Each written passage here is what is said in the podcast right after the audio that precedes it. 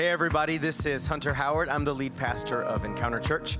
Here at Encounter Church, our vision is helping people encounter God, and that's what I pray and hope for you today, that you will encounter God through this message. Enjoy. Who likes to read God's Word? Yeah?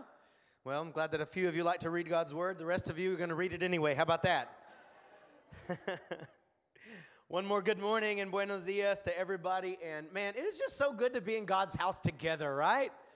Isn't it good to be together in God's house? Because that's what we are. No, not this building. This building is not God's house. We are God's house, right?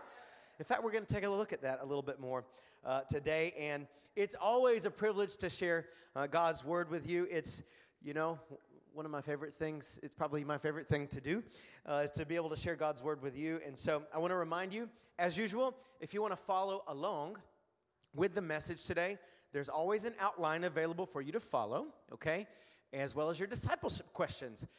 It's always available printed there in the box in the back, but even easier, on your phone or your tablet or whatever device you use through the Bible app, you can follow the outline in there. And if you don't know how to, well, ask somebody next to you because they probably do. Cool? As we get started this morning, Acts chapter 6, verse 7 says,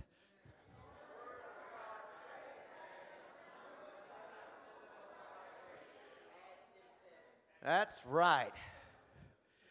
I want to ask if anyone with rapping abilities can come up with a way to rap that so that we could eventually or poetically remember it, all right? Maybe we'll try next Sunday, all right? All right, so the word of God spread, and the number of the disciples did what? So what happens when the word of God spreads? Disciples multiply. How is it that disciples multiply? Through the spreading of the word of God, right? Very good, and all year, our theme has been multiply, and our aim is to multiply. That was okay. Let's try that again. All right. Our aim all year long is to multiply the culture of Jesus through the words of Jesus, and we've been doing that as we read through Jesus' words in the Gospel of Mark. You guys, I think we're going to be able to do it.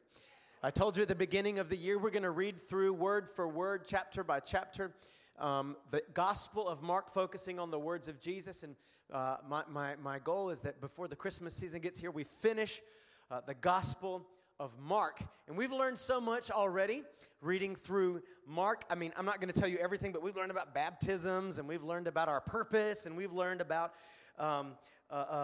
being filled with the Holy Spirit, and that's the way we stay free from other stuff, right? And we learned about having right expectations and right attitudes, and we learned about heart matters, and then last Sunday, Pastor Deanna taught us about some more heart matters, right? If you've really caught on, the gospel is all about the heart, right? And so today, what we're going to do is try to get through Mark chapter 11, the whole chapter. It's 33 verses. How many of you think we could do it? So just before that, we'll see how long this lasts. All right. Before we get to Mark 11, I want to give you three words. Who wants to learn some words in Greek this morning? Yeah. How many of us know the Bible was written not in English, right? In fact, today, you may have seen it already, but today marks the anniversary of when William Tyndale was martyred for translating the Bible into English, okay? Did you know that we have the Bible in English today in so many translations? But when they tried to translate it in English, the guy that took it upon himself to do that, his name was William Tyndale, he was opposed and he was killed because they said it was heresy to translate the Bible into English. How many of us are thankful today for William Tyndale, right? Today we have the Word of God in almost all the languages in the world now. That's a wonderful thing that's happened over the past few decades. We have as many translations as you can imagine in English, right? But the Bible was written, Old Testament in Hebrew, and then the New Testament would be written in Greek and Aramaic, right? Mainly in Greek. And so it's very important that we understand when we read in English, it's sometimes important to go back to what those words really mean, right? Specifically today, I want to tell you what the word means. Everybody say word. Word. Come on, turn to your neighbor and say word. Word. Say word up. Word up. Word down. No, word up. All right. Because when we read the word of God, right, it's important to know what that even means. The Bible talks about itself very often. The word of God talks about the word of God. But when you read in God's word, the word word, you following along? There are actually three different words for the word word. All right? Are we ready? Come on, I want you to repeat after me. Graphi, logos, rhema. Come on, let's try that again. Graphi, logos, and rhema. Now, you may want to write this down, okay, so that you can know this for the future. But graphi just simply means the written word, what you see written down, okay? So literally, when you take a pencil or pen or whatever, or type it on your tablet, and you write something written, that's graphi. When you read the Bible, you're looking at the graphi, the letters, right? Logos is where we get the word logic from, okay? So logos is the understanding of what we read in God's word.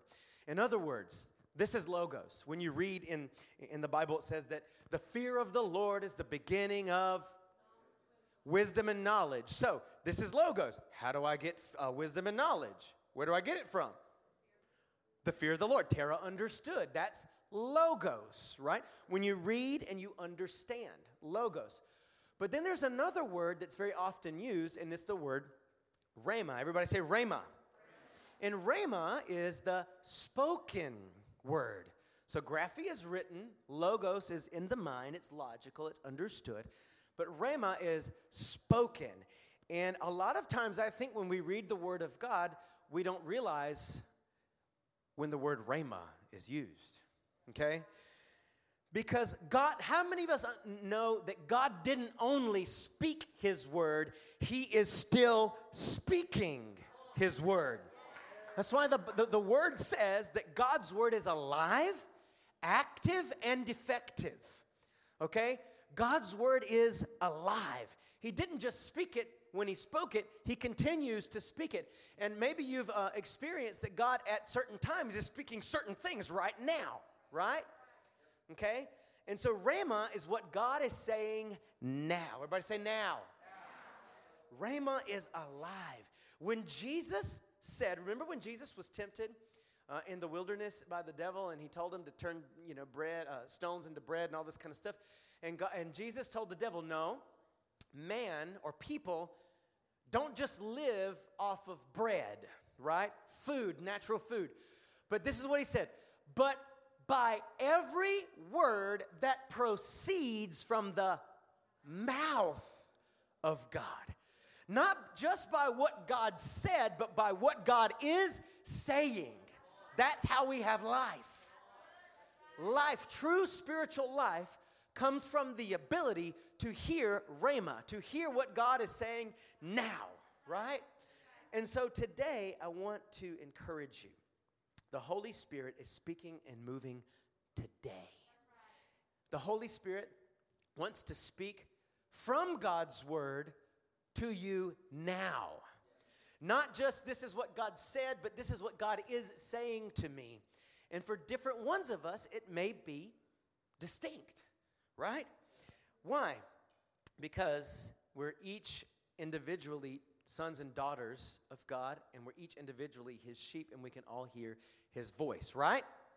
Come on, say, I can hear the voice of God. You can. And maybe you say, I've never heard the voice of God. You may have and not known that was him. Maybe you haven't. Today you shall. Okay? We're going to hear his voice today. Now, I want to just say this. As we read through, we're going to read the graphic. We're going to understand, but I want to encourage you today, lean in. Lean in to what he's speaking and yield to what he's speaking to you. You might get a very important rhema today. Come on, who wants a rhema from God today? Who wants to hear what God is speaking to you now, today. One more thing before we jump into Mark 11. A lot will be read and said today because we're going to read a whole chapter. Try not to be overwhelmed by it, okay? This is what you want to lean into. Ready? What is God speaking to you today? Come on, before we read, can we lift our hands and say, speak to me. Speak to me. In Jesus' name. All right, Mark chapter 11, if you're tracing it, is also found in Matthew 19 and 20 and Luke 16 and 18. Are we ready to dive in? Good. I'm glad Alex is ready. Are we all ready to dive in? Mark chapter 11, verse 1, as usual, reading from the Amplified because it helps us understand the Greek. All right. When they were nearing Jerusalem, at Bethpage and Bethany near the Mount of Olives, Jesus sent two of his disciples, saying to them, "Go into the village in front of you, and immediately as you enter it, you will find a donkey's colt tied there, which has never been ridden by anyone. Untie it and bring it here. And if anyone asks you, 'Why are you doing this?' say, 'The Lord needs it.'" Come on, somebody say, "The Lord needs it." "And immediately he'll send it here." So they went away to the village and found a colt tied outside at a gate in the street, and they untied it. Some of the people who were standing there said to them, "What are you doing untying that colt?" Right? And they replied, just as Jesus directed. What did he tell them to say? The Lord needs it, right? Does the Lord really need anything? We'll get to that, all right? But Jesus told them, the Lord needs it, okay? And they allowed him to go. So they allowed him to take the little donkey, right? Last week, Pastor Deanna taught us this, and this is a repeat, but it's a good one. Good disciples follow instructions, right? Good disciples follow Jesus' instructions. Come on, turn to somebody and say, you got to stay in the Word. See, it's in the Word we're going to find the logos, right? We're going to find the understanding. We're going to find the instructions from Jesus. And when we do, it's a very good idea to actually follow the instructions that we find in the Word of God. And when we do, something like we read here often happens to us today. Sometimes people are going to wonder what in the world we're doing. Ever been there? They may even, the world sometimes ask, why are you doing this, right? Like they were just simply following Jesus' instructions by going and untying the colt. And sometimes this happens as we're obeying the words of Jesus, as we're living what we see in the gospel of Jesus Christ, as we're living counterculture. Because how many of you know the truth goes counterculture these days? Come on, and it actually always has. The truth of the kingdom of God will always go against the grain of the world. And sometimes the world is going to ask, why are you doing this? Why are you untying that colt? Why are you living that way? Why are you talking that way? Why do you treat people differently? Why do you talk differently? Why do you have a different perspective on things? Why do you not do that? Some of us have gotten that, right? And the world is going to wonder, but Jesus doesn't need the world, or he doesn't even need us to understand why. What he needs, and as I said, needs, in order to be able to fulfill his will, his purpose in our life, the Lord needs our obedience. Now, God is sovereign, and he will fulfill his sovereign will. But in order for him to fulfill his purpose in my life, the Lord needs it. The Lord needs my obedience to follow his instructions if I want to truly be used to fulfill my full purpose that he has for me in life. Amen? Amen. Come on, somebody say, the Lord needs it. The Lord simply looks for our obedience to his word, to his instructions. And then I love how it says, and they allowed him to go. They allowed him to take the donkey.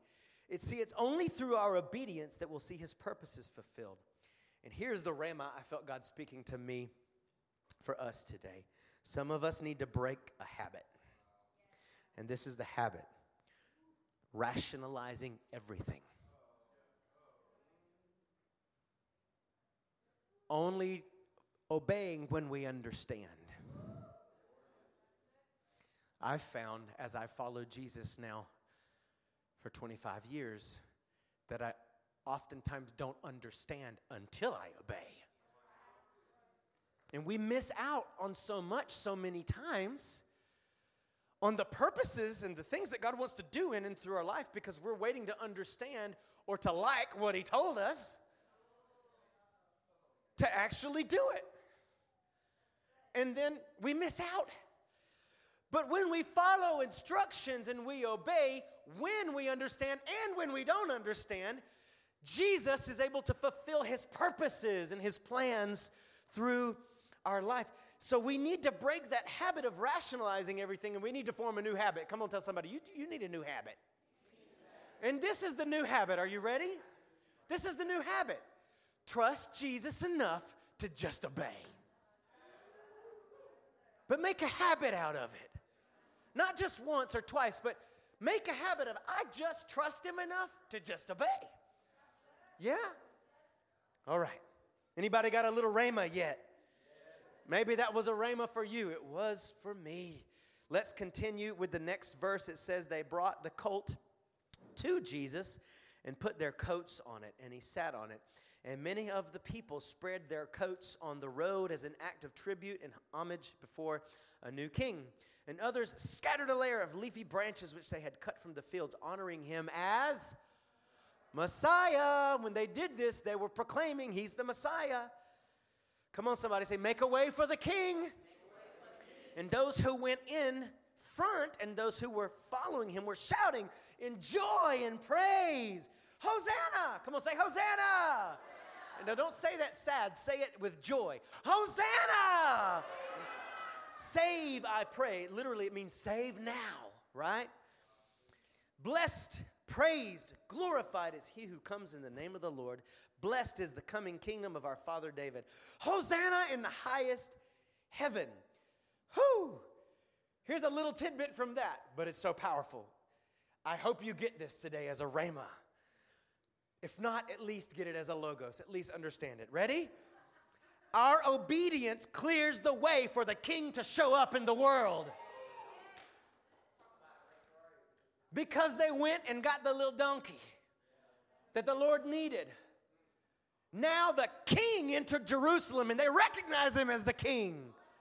When I obey King Jesus and I follow His instructions, I'm literally making a way for Him to be revealed as the King to all those who see.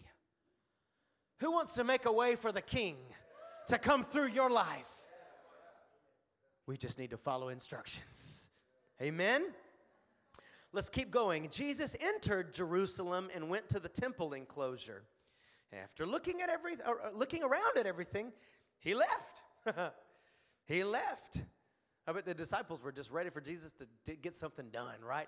But it says He just looked around at everything, and then He left for Bethany with the 12 disciples because it was already late in the day. Again, a tiny little tidbit, but so powerful. Timing is important. Timing is important, and maybe this is a rhema for you today. Timing is important. We must trust that God knows exactly when to act. Because we're about to read what He did the next day. But timing was important, and timing is important. God knows when to act. And sometimes we think we know when God ought to act. I know I do. I know I think I know when God ought to step in, but He knows exactly when.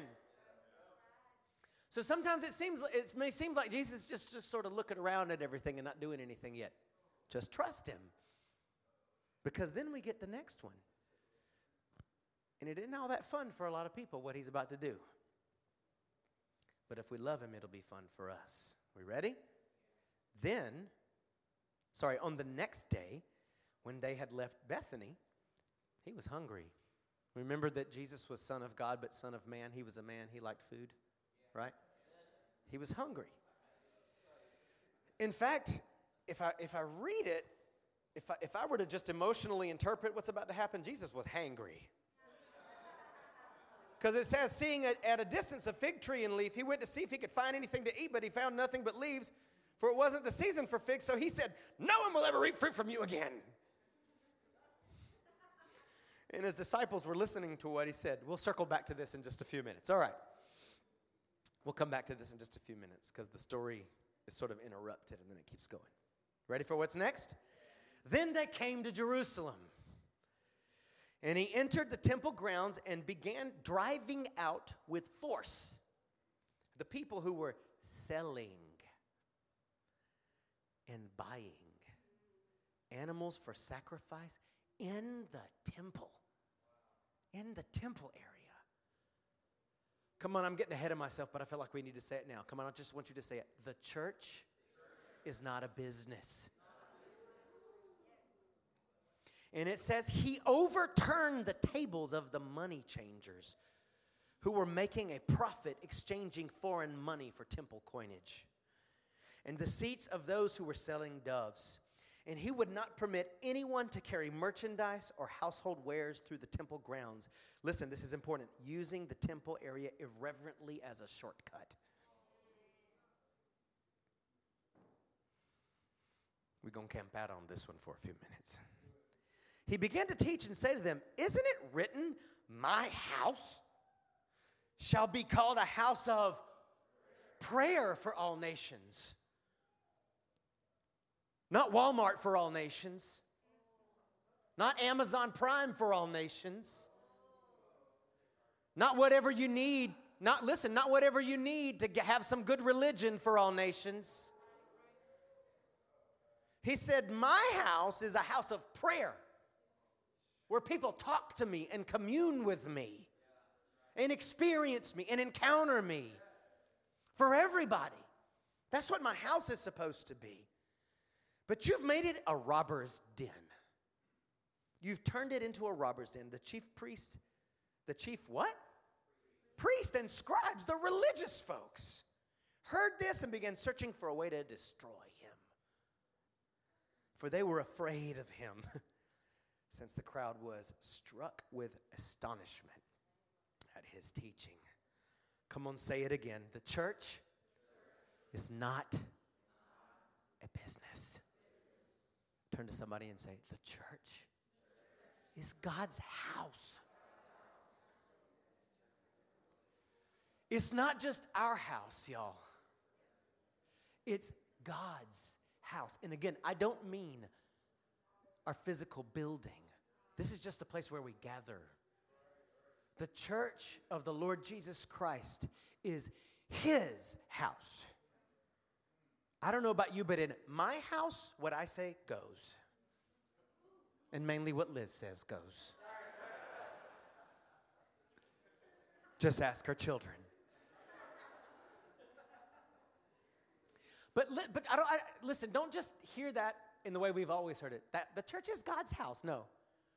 Ready? Say it. The church is God's house. It's his. It's his. And we have the privilege of being that house, but it's his house. Money is important and necessary because that's the way the world works, right? But when everything just becomes simple religious transactions, watch out. Because tables are going to fly, and the whip is going to come out. Jesus won't tolerate that. When we turn his church into just a business or just a searching for the right word, just a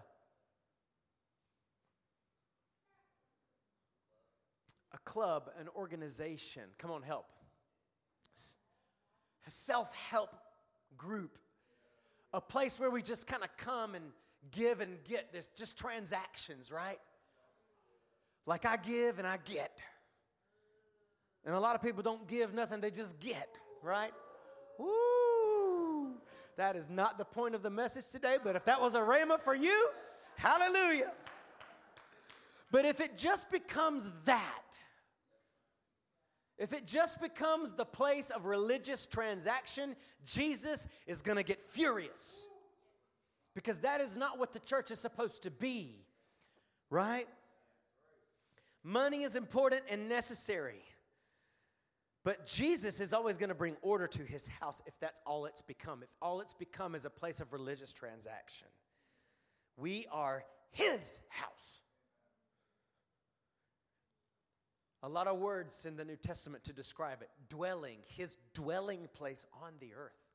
His temple, his tent or tabernacle, where he dwells on earth.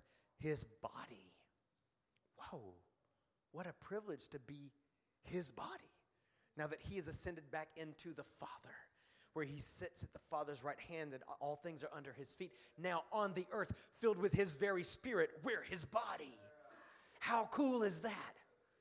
Oh, but listen, we're not just the temple of the Lord. We're his temple. We're his. Here was the Rhema for me, and it may be for some of us. Ready? Reverence in God's presence is at an all-time low.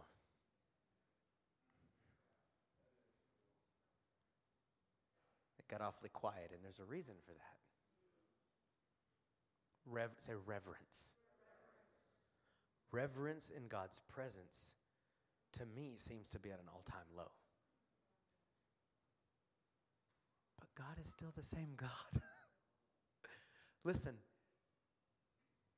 remember when they wanted to move the ark back to the city of David, and they didn't really know what they were doing, and they were just sort of nonchalantly bringing it back, and the oxen stumbled with the ark, and Uzzah reached out his hand and just sort of, he just steadied it. What happened? He dropped dead. I don't hope that ever happens to any of us. But I think a lot of times we look and we think, oh, but now we're in the New Testament. The very Spirit of God now dwells among us. He doesn't just come on a few people here and there like in the Old Covenant. Reverence for God's presence should be at an all-time high. Because listen, in the last days, I shall pour my Spirit out on all flesh, young and old, sons and daughters. His Spirit is more present on the earth than ever before. Yet it seems like, at least in Christian, American, westernized Christianity, the presence of God is just sort of taken for granted. That's why when you go to a lot of churches, and I don't say this in any way critical, there's not a presence of God. He's not going to show up in a powerful way where he's not reverenced, right? I feel like the more we reverence the presence, the more the presence gets present. He's going to show up where he's honored, right? Come on, tell your neighbor, reverence the presence. Now tell somebody else, reverence the presence.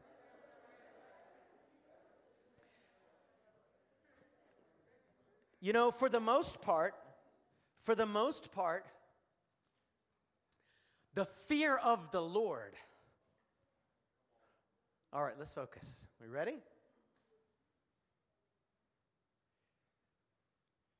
For the most part, the fear of the Lord is missing from today's gospel message.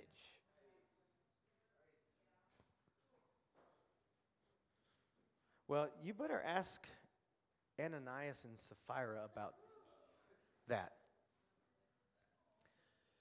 Because, it's Jesus and it's the new covenant and grace and mercy and love and the river of God and the joy. Woo! Shatalaba. Yes, all of that. And he's still the same God that struck Uzzah dead. And he's the same God who struck Ananias and Sapphira dead, and they were new covenant people. And Peter said, how dare you lie to the Holy Ghost? Like,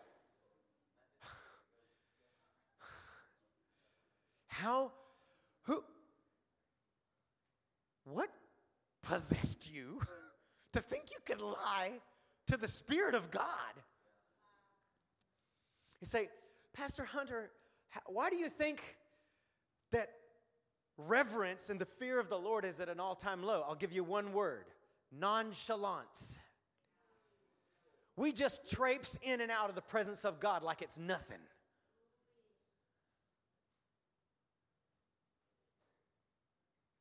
And listen, please hear me out on this. Please don't hear me. I'm not saying this in a religious, pharisaical, legalistic, condemning way, okay? But we come into church and to praise and worship, and we sit under the Word of God, and, you know, we just, one, sometimes we're not listening. Two, we're on our phones, and we use the Bible's on the phone. You ain't looking at your Bible. You're looking at Facebook. I'm not saying, hey, I went on Facebook to share our service for 5 seconds, right? I'm not saying that. Don't mishear me on this. But there's an attitude of just nonchalance often in the presence of God, like we're at a baseball game or something. Listen, the one we stand before and cheer and shout and sing and bow and everything to, it's not Freddie Freeman, y'all.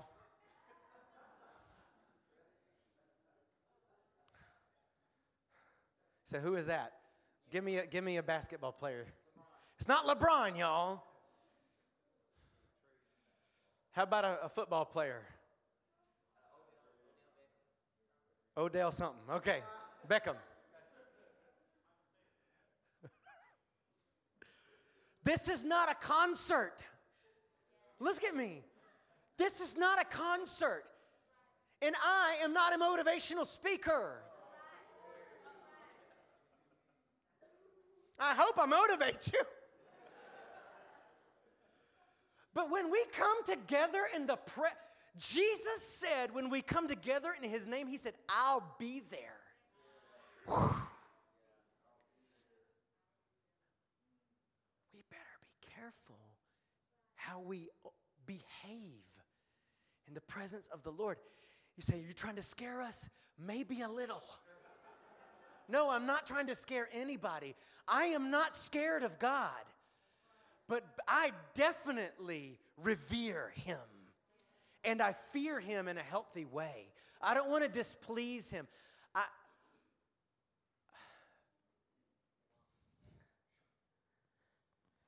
I think sometimes we just forget who we're dealing with, and forget isn't even the best way to say it. I think sometimes we fail to remember who we're dealing with, who God is.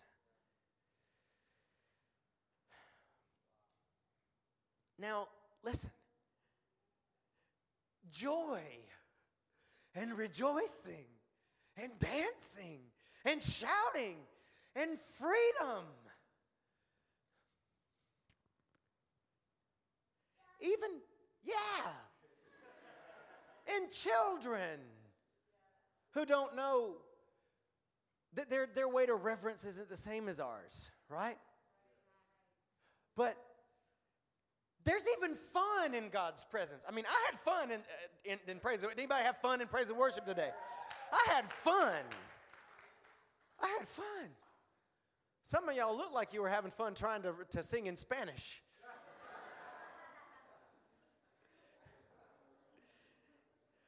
It's okay, it's actually godly to have joy and rejoicing and fun in the presence of the Lord. I mean, the river of God is full of joy, righteousness, peace, and joy in the Holy Ghost, right? While at the same time, we ought to remember that that same God is holy, holy, holy. Let's not be flippant and nonchalant. Come on, somebody say, reverence the presence. All right, we camped out there for a little bit. Let's keep going. When evening came, and just imagine the disciples after they saw Jesus do that. They had never seen him do something like that. He had been healing the lepers and opening the blind eyes and feeding 5,000 people, and all of a sudden, whoosh,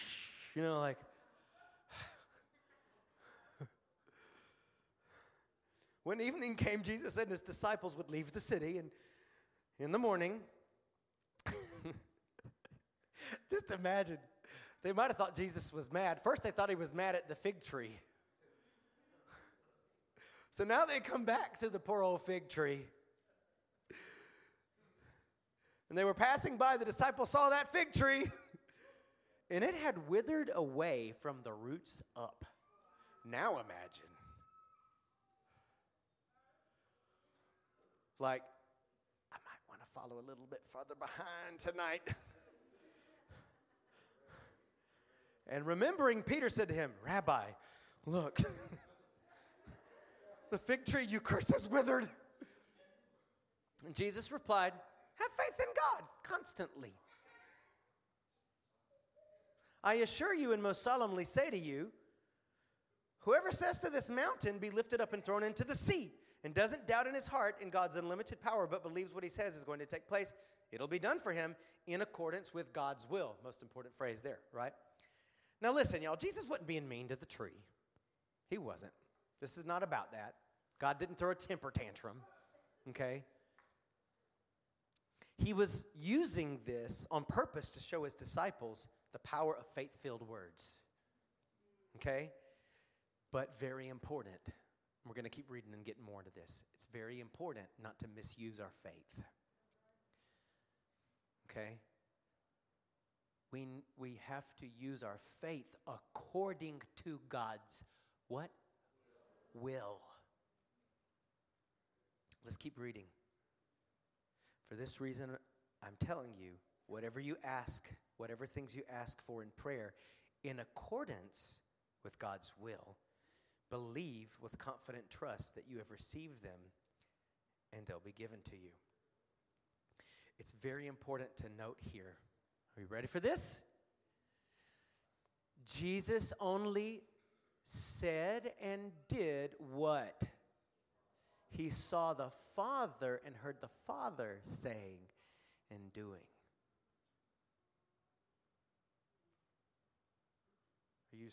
That might have been a rhema enough right there.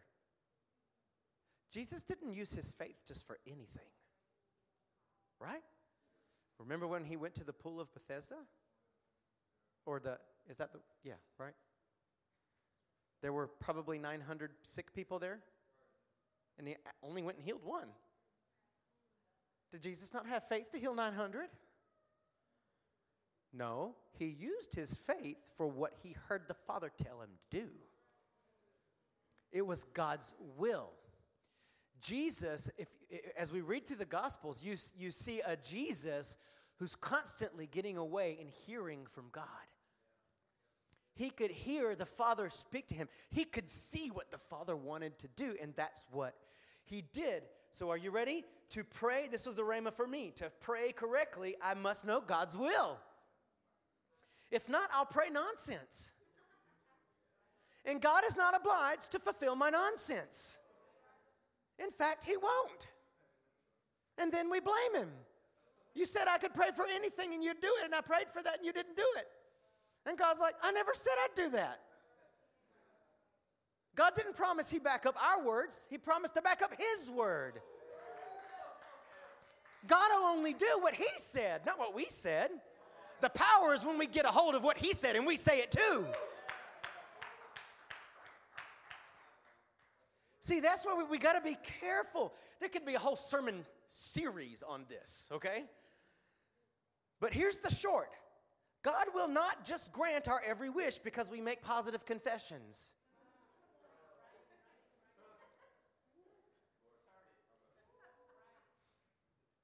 But he absolutely will, without fail, fulfill his word. What he said, he does. It might not be how I think or how I like it or when I want it. But when what God says, he does. And if I get a hold, if I hear him, come on, say Rhema. If I can hear him, not just what's written, but what he's speaking to me right now by his word, by his spirit. If I can hear what he's saying and I come into agreement with it and I confess it, That's where the power is in prayer. Listen, I don't pray for the sick hoping that maybe it might be God's will to heal somebody. I know it's God's will to heal. I already know. He already said it. Now, does God always heal everybody in the room at the same time? No. But let me tell you something. Sometimes he's speaking it.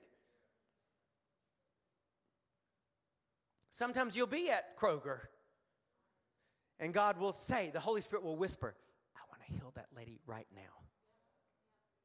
I died for her. I took wounds on my back for her. Lay hands on her and heal her. And you do it. And he does it. Sometimes God will say, I want to provide for that. Y'all with me? And you say, God, you'll supply all my needs according to your riches and glory in Christ Jesus. I will prosper for every good work. I'm a tither. You're opening the windows of heaven and pouring out a blessing so great that it's too much for me to handle. And boom. But Christians get really weird. Sometimes we just misuse faith for what we want. And James said it, we don't have because we don't ask, and then we don't have because when we do ask, we ask for the wrong motives. That's why he says ask for wisdom. And what does the wisdom mean? The word wisdom means a listening ear. The ability to hear God. Sometimes we don't get because we don't ask. But sometimes we do ask, but we ask for the wrong reasons. We're asking for the wrong things because we lack wisdom, because we're not hearing. But when we hear him and we ask and we confess, we'll get it.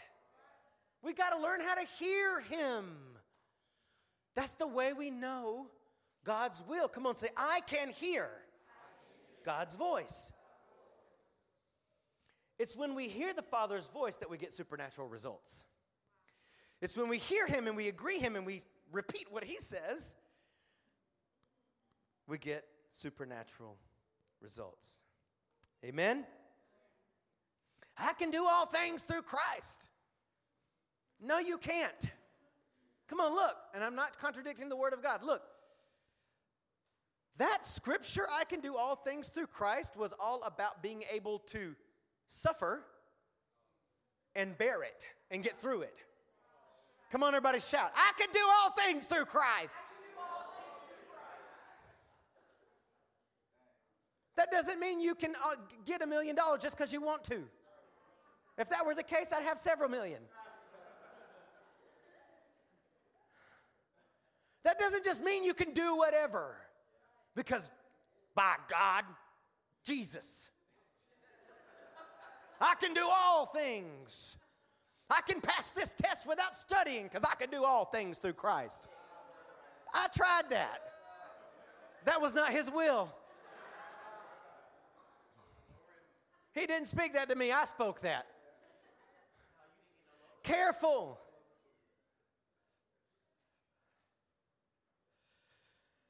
Careful how you use your faith. It needs to be according to God's will, and we find out God's will by hearing him like Jesus did. Amen? All right, let's keep going. We're more than halfway through. We're actually getting pretty close to the end here.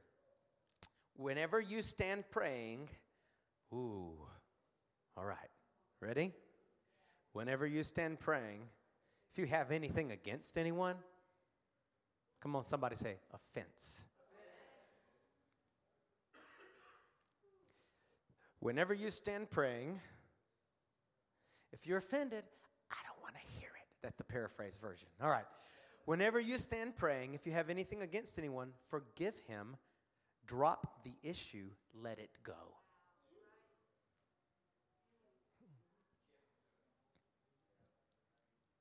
So that your Father who's in heaven will also forgive you of your transgressions and wrongdoings against him and others. But if you do not forgive, neither will your Father in heaven forgive your transgressions. So God needs me to forgive to be able to forgive me? No. You need to forgive to be able to receive forgiveness. The Father's already forgiven us through Christ. But I can't receive it if I'm holding offense in my heart. Come on, here was the rhema that I heard the Holy Spirit speak to me. Unforgiveness blocks forgiveness. Forgiveness is there, but it's blocked because of unforgiveness, because of holding on to offense. It's like having a marvelous gift sitting on your front porch and refusing to unlock the front door to get it. Hello? I mean, imagine. There's a check for $10 million in a golden envelope right at your doorstep. I'm not unlocking the door for any reason. Call me, I'll come get it.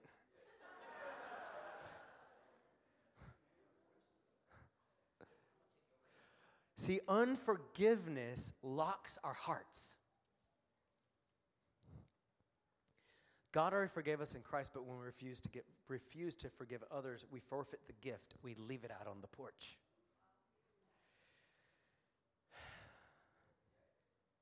Come help me, baby. I can't receive if I withhold. Now, I am terrible at visual aids, so help me, Jesus, and help me, Liz. All right. Okay. Come on, I want you to say this. I can't receive if I withhold. Come on, let's do this with our hands. I can't receive if I withhold. Okay? I cannot receive forgiveness, even though it's available, if I withhold forgiveness in my heart. I'm locked. Okay? So, come on and say it like this. I must let go if I want to let in. Come on, turn to somebody and say, you've got to let go if you want to let in. This delicious York peppermint patty represents God's wonderful gift of forgiveness. This a little bit less delicious, artificially colored and flavored candy corn pumpkin, which, by the way, I actually like. When I read the ingredients, I'm like, how can I like it? But I like it. Okay, but this represents this little pumpkin that I'm holding on to represents offense. What happens to pumpkins after a while? They rot. Right. I'm going to tell you, listen, unforgiveness will rot you on the inside. I don't know about you, but I don't want to be rotten. Maybe spoiled rotten, but not rotten, right? And Jesus, Liz, represents the Father, represents Jesus, right? There's forgiveness available. It's already been provided through Christ, because Jesus went to the cross, and when he went to the cross, he carried our sins upon his own self. And when he died, he paid the price for our forgiveness. Yes? And I can want it, but if I withhold, I can't. As much as I want it, I can't get it. Forgive me, Father, for I have sinned.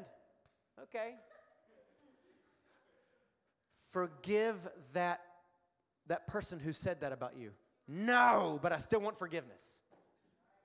Right? Let go of what they did to you 13 years ago. I can't, Lord, but forgive me. Come on. Make up, you don't need to make up a story. Think of your own. I'm not asking you to dwell on your offenses today, but offenses are inevitable. We're going to be offended. People are going to do stuff and hurt us, right? Remember, we offended the one who loves us the most. He loves us with a perfect, eternal, everlasting, unconditional love. And we turned our backs on him, yet there's forgiveness offered to us through the cross of Jesus Christ. So when God says, forgive, and I want to receive forgiveness, I say, okay, thank you very much, right? Amen. Thank you. Here's the way, I literally hear the Holy Spirit saying this. I hear, this is not in my notes, I hear him saying it right now. Some of you are trying to have both. And you wonder why you feel so guilty and condemned all the time. Ask the Holy Spirit to show you whom you need to forgive, what you need to let go of, because you're not able to experience the Father's forgiveness for yourself and his acceptance of you because you're holding on to something or somebody. Release that rotten pumpkin today and eat that York and taste the sensation.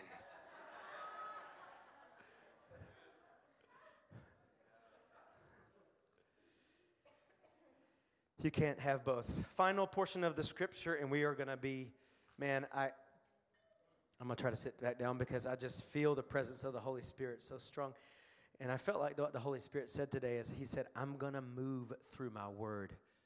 I'm going to move on my people. So we're just going to let him move, all right? Ready for the last portion of Mark 11? Okay.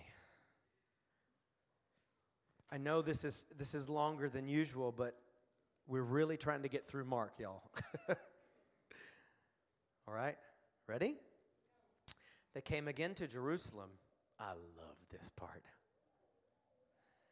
They came again to Jerusalem, and as Jesus was walking in the courts and porches of the temple, the chief priests, the scribes, and the elders came to him and began saying to him, by what authority do you do these things? Or who gave you this authority to do these things? And Jesus said, I'm going to ask you a question. And you answer me.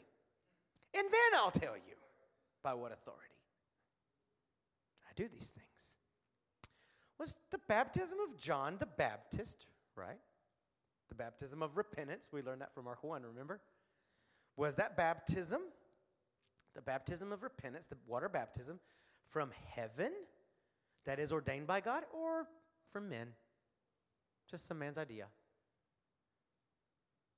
Answer me. Rhema, the Holy Spirit is asking some of us today, answer me. I told you something. Answer me. You with me? I told you something. You need to answer me. And they began discussing it with each other, saying, if we say from heaven, he'll say, then why didn't you believe him? Because remember, they had rejected. But if we say from men, well, they were afraid of to answer because of the crowd, for everyone considered John to have been a real prophet. So they replied to Jesus, we don't know. And Jesus said, then I ain't telling you either. Neither will I tell you by what authority I do these things. If you can't obey in the small, make up your mind about the small things that you've been told, you'll never get bigger ones. Come on, here was the rhema for me. Big revelation follows small obedience. Only when we're humble enough to hear and believe and obey the simplest of things will we be trusted with bigger revelation from God. It's a lot of people out there looking for a big revelation, some sort of prophetic word, and Jesus is like, I already told you something. You hadn't even made your mind up about that yet. Why would I give you any more? Now, a little parenthesis. It is a trap to be worried so much about what other people think. And these guys hadn't even really totally made up their mind about the baptism of repentance. And they were afraid to even say what they thought because of what other people thought.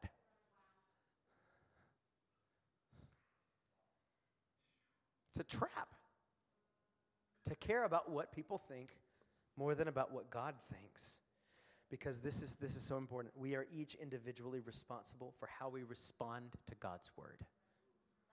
Individually. You are not responsible for your brother, your sister, your friend, your husband, your wife, your son, your daughter, your coworker. You're not responsible for how anybody else, but you are solely responsible for how you respond to his word. I am solely responsible, individually, for how I respond to what he's spoken to me through his word.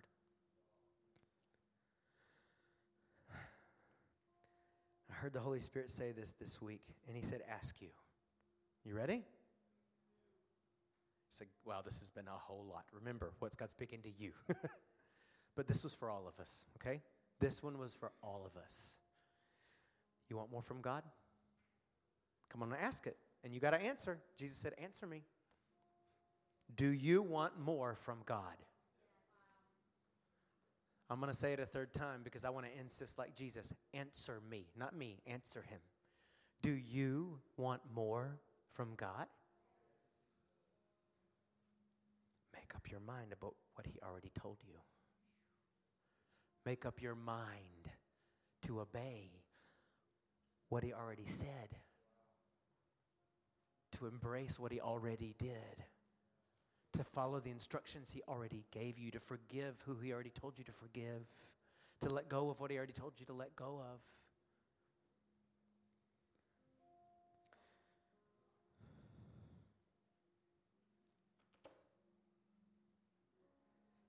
Big comes after small. Always.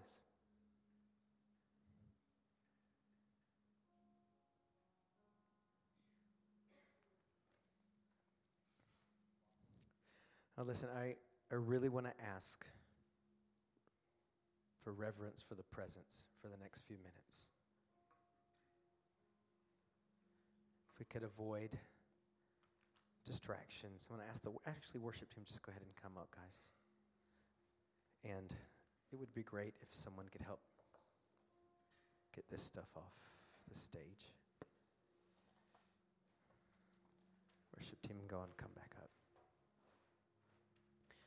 Wow, I feel his presence so strong right now. I don't even know if I need, some of you ought to already be here at the altar because of what the Holy Spirit is speaking to you. And he wants to give you more, but he wants you to make up your mind about what he has been speaking to you.